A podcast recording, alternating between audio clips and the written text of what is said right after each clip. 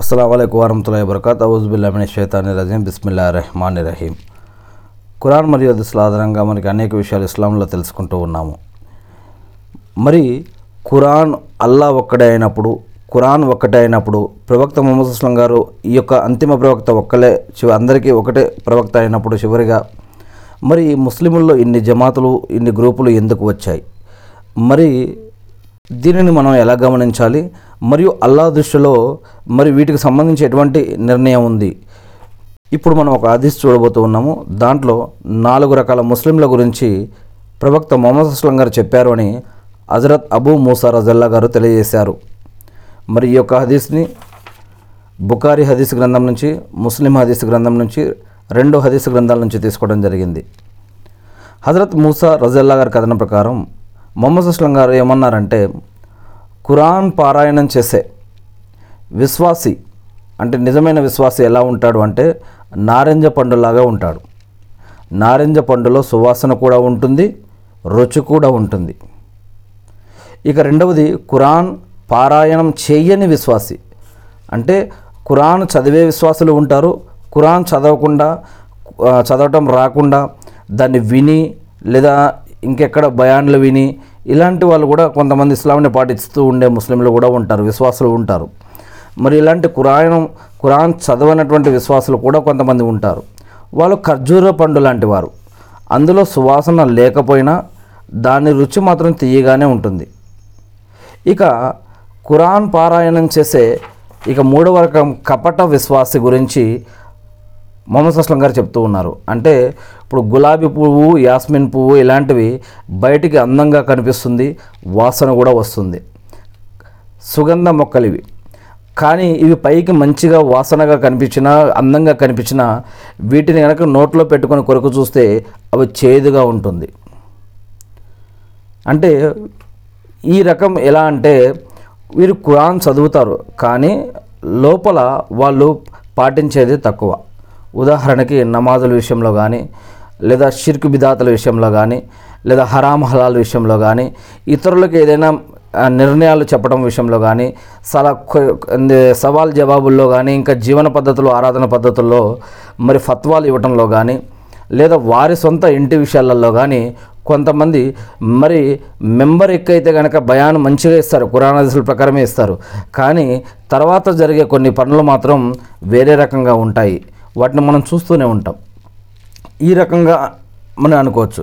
ఇక ఇదొక ఇలాంటి కపట విశ్వాసి ఒకళ్ళైతే ఇక ఖురాన్ పారాయణం చెయ్యనటువంటి కపట విశ్వాసి వీళ్ళు ఎలా అంటే ఉమ్మెత్తకాయ లాంటి వారనమాట అందులో ఎలాగో సువాసన ఉండదు. అదిగాక దాని రుచి చేదుగా ఉంటుంది. ఇలాంటి భావార్థం ప్రవక్త మొహమ్మద్ గారు ఇచ్చారు అని మరి హజరత్ అబూ ముసా రజల్లా గారు తెలియజేస్తూ ఉన్నారు. ఈ యొక్క హదీసులో నాలుగు రకాల వ్యక్తుల గురించి చెప్పబడింది. వారిలో ఇద్దరు విశ్వాసులైతే మరో ఇద్దరు కపట విశ్వాసులు.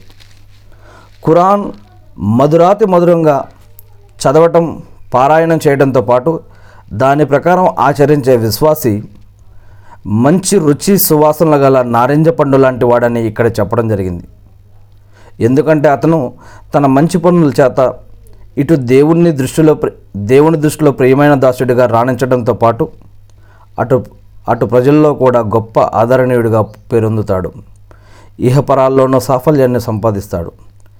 ఇక రెండవ వ్యక్తి ఖురాన్ను మధురాతి మధురంగా పారాయణం చేయలేకపోయినప్పటికీ నిజ జీవితంలో ఖురాన్ ఆజ్ఞల్ని ఆచరించే విశ్వాసకి బహుశా ఇహలోకంలో అంతగా ఆదరణ లభించకపోవచ్చు.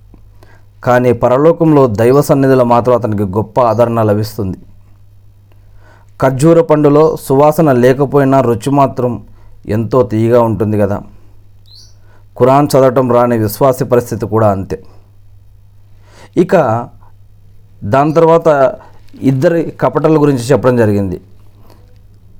ఖురాన్ పారాయణం చేసే కపట విశ్వాసి అంటే కురాన్ని మంచిగా చదువుతారు మధురంగా గొప్పగా అందంగా చదువుతారు. కానీ సువాసనలు గుబాలించే చేదు మొక్క లాంటి వాడు అలాంటి వాడు కొంతమంది. ఇటువంటి వాడు తన మధుర కంఠంతో కురాన్ని అయితే కనుక పారాయణం చేసి లో లోకంలోని ప్రజల ద- మెప్పు పొందిన పరలోకంలో మాత్రం అతను శాశ్వత వినాశనానికి గురి కావాల్సిందే. దానికి కారణం అతను ఎంత మధురంగా ఖురాన్ పారాయణం చేసినప్పటికీ ఖురాన్ యొక్క ఆదేశాలు అతనికి ఏమాత్రం మింగుడుపడవు అందుచేత ప్రదర్శన బుద్ధితో ఇతరులకు చూపించాలి లేదా ఇతరులకు గొప్పలు చెప్పుకోవాలి లేదా ఇతరుల దగ్గర పేరు పొందాలి ఇతరుల దగ్గర పదవులు ఇంకేదైనా అధికారము ఇంకేదైనా గొప్ప ఇంకేదైనా ఆశించి అటువంటి ప్రదర్శన బుద్ధితో అతను చేసే ఈ ఇటువంటి కురా ఇటువంటి బయటికి ఎన్ని చూపించుకున్నా కూడా చూపిస్తూ ఎంత గొప్పగా చదివినా కూడా ఇహలోకంలో ఆదరణ లభి లభిస్తుందేమో కానీ పరలోకంలో మాత్రం అతనికి పరాభవం తప్పదు. ఇకపోతే హదీసులో పేర్కొనబడిన చివరి వ్యక్తి ఖురాన్ చదవటం రాని కపట విశ్వాసి. ఇలాంటి వారికి ఇహలోకంలో పరలోకంలో కూడా అవమానమే మిగులుతుంది. అందుకే ఇలాంటి వారిని ఉమ్మెత్తకాయలతో పోల్చడం జరిగింది. ఉమ్మెత్తకాయ రుచి చేదుగా ఉంటుంది. పైగా దాని కంపు ముక్కు అదే ముక్కు పుటాలను అదరగొట్టేస్తుందన్నమాట. ఏదేమైతేనేమి ఇలాంటి నాలుగు రకాల వ్యక్తులని ఉదాహరణగా చెప్పి ప్రవక్త మొహమ్మద్ అస్లం గారు తెలియజేస్తూ ఉన్నారు.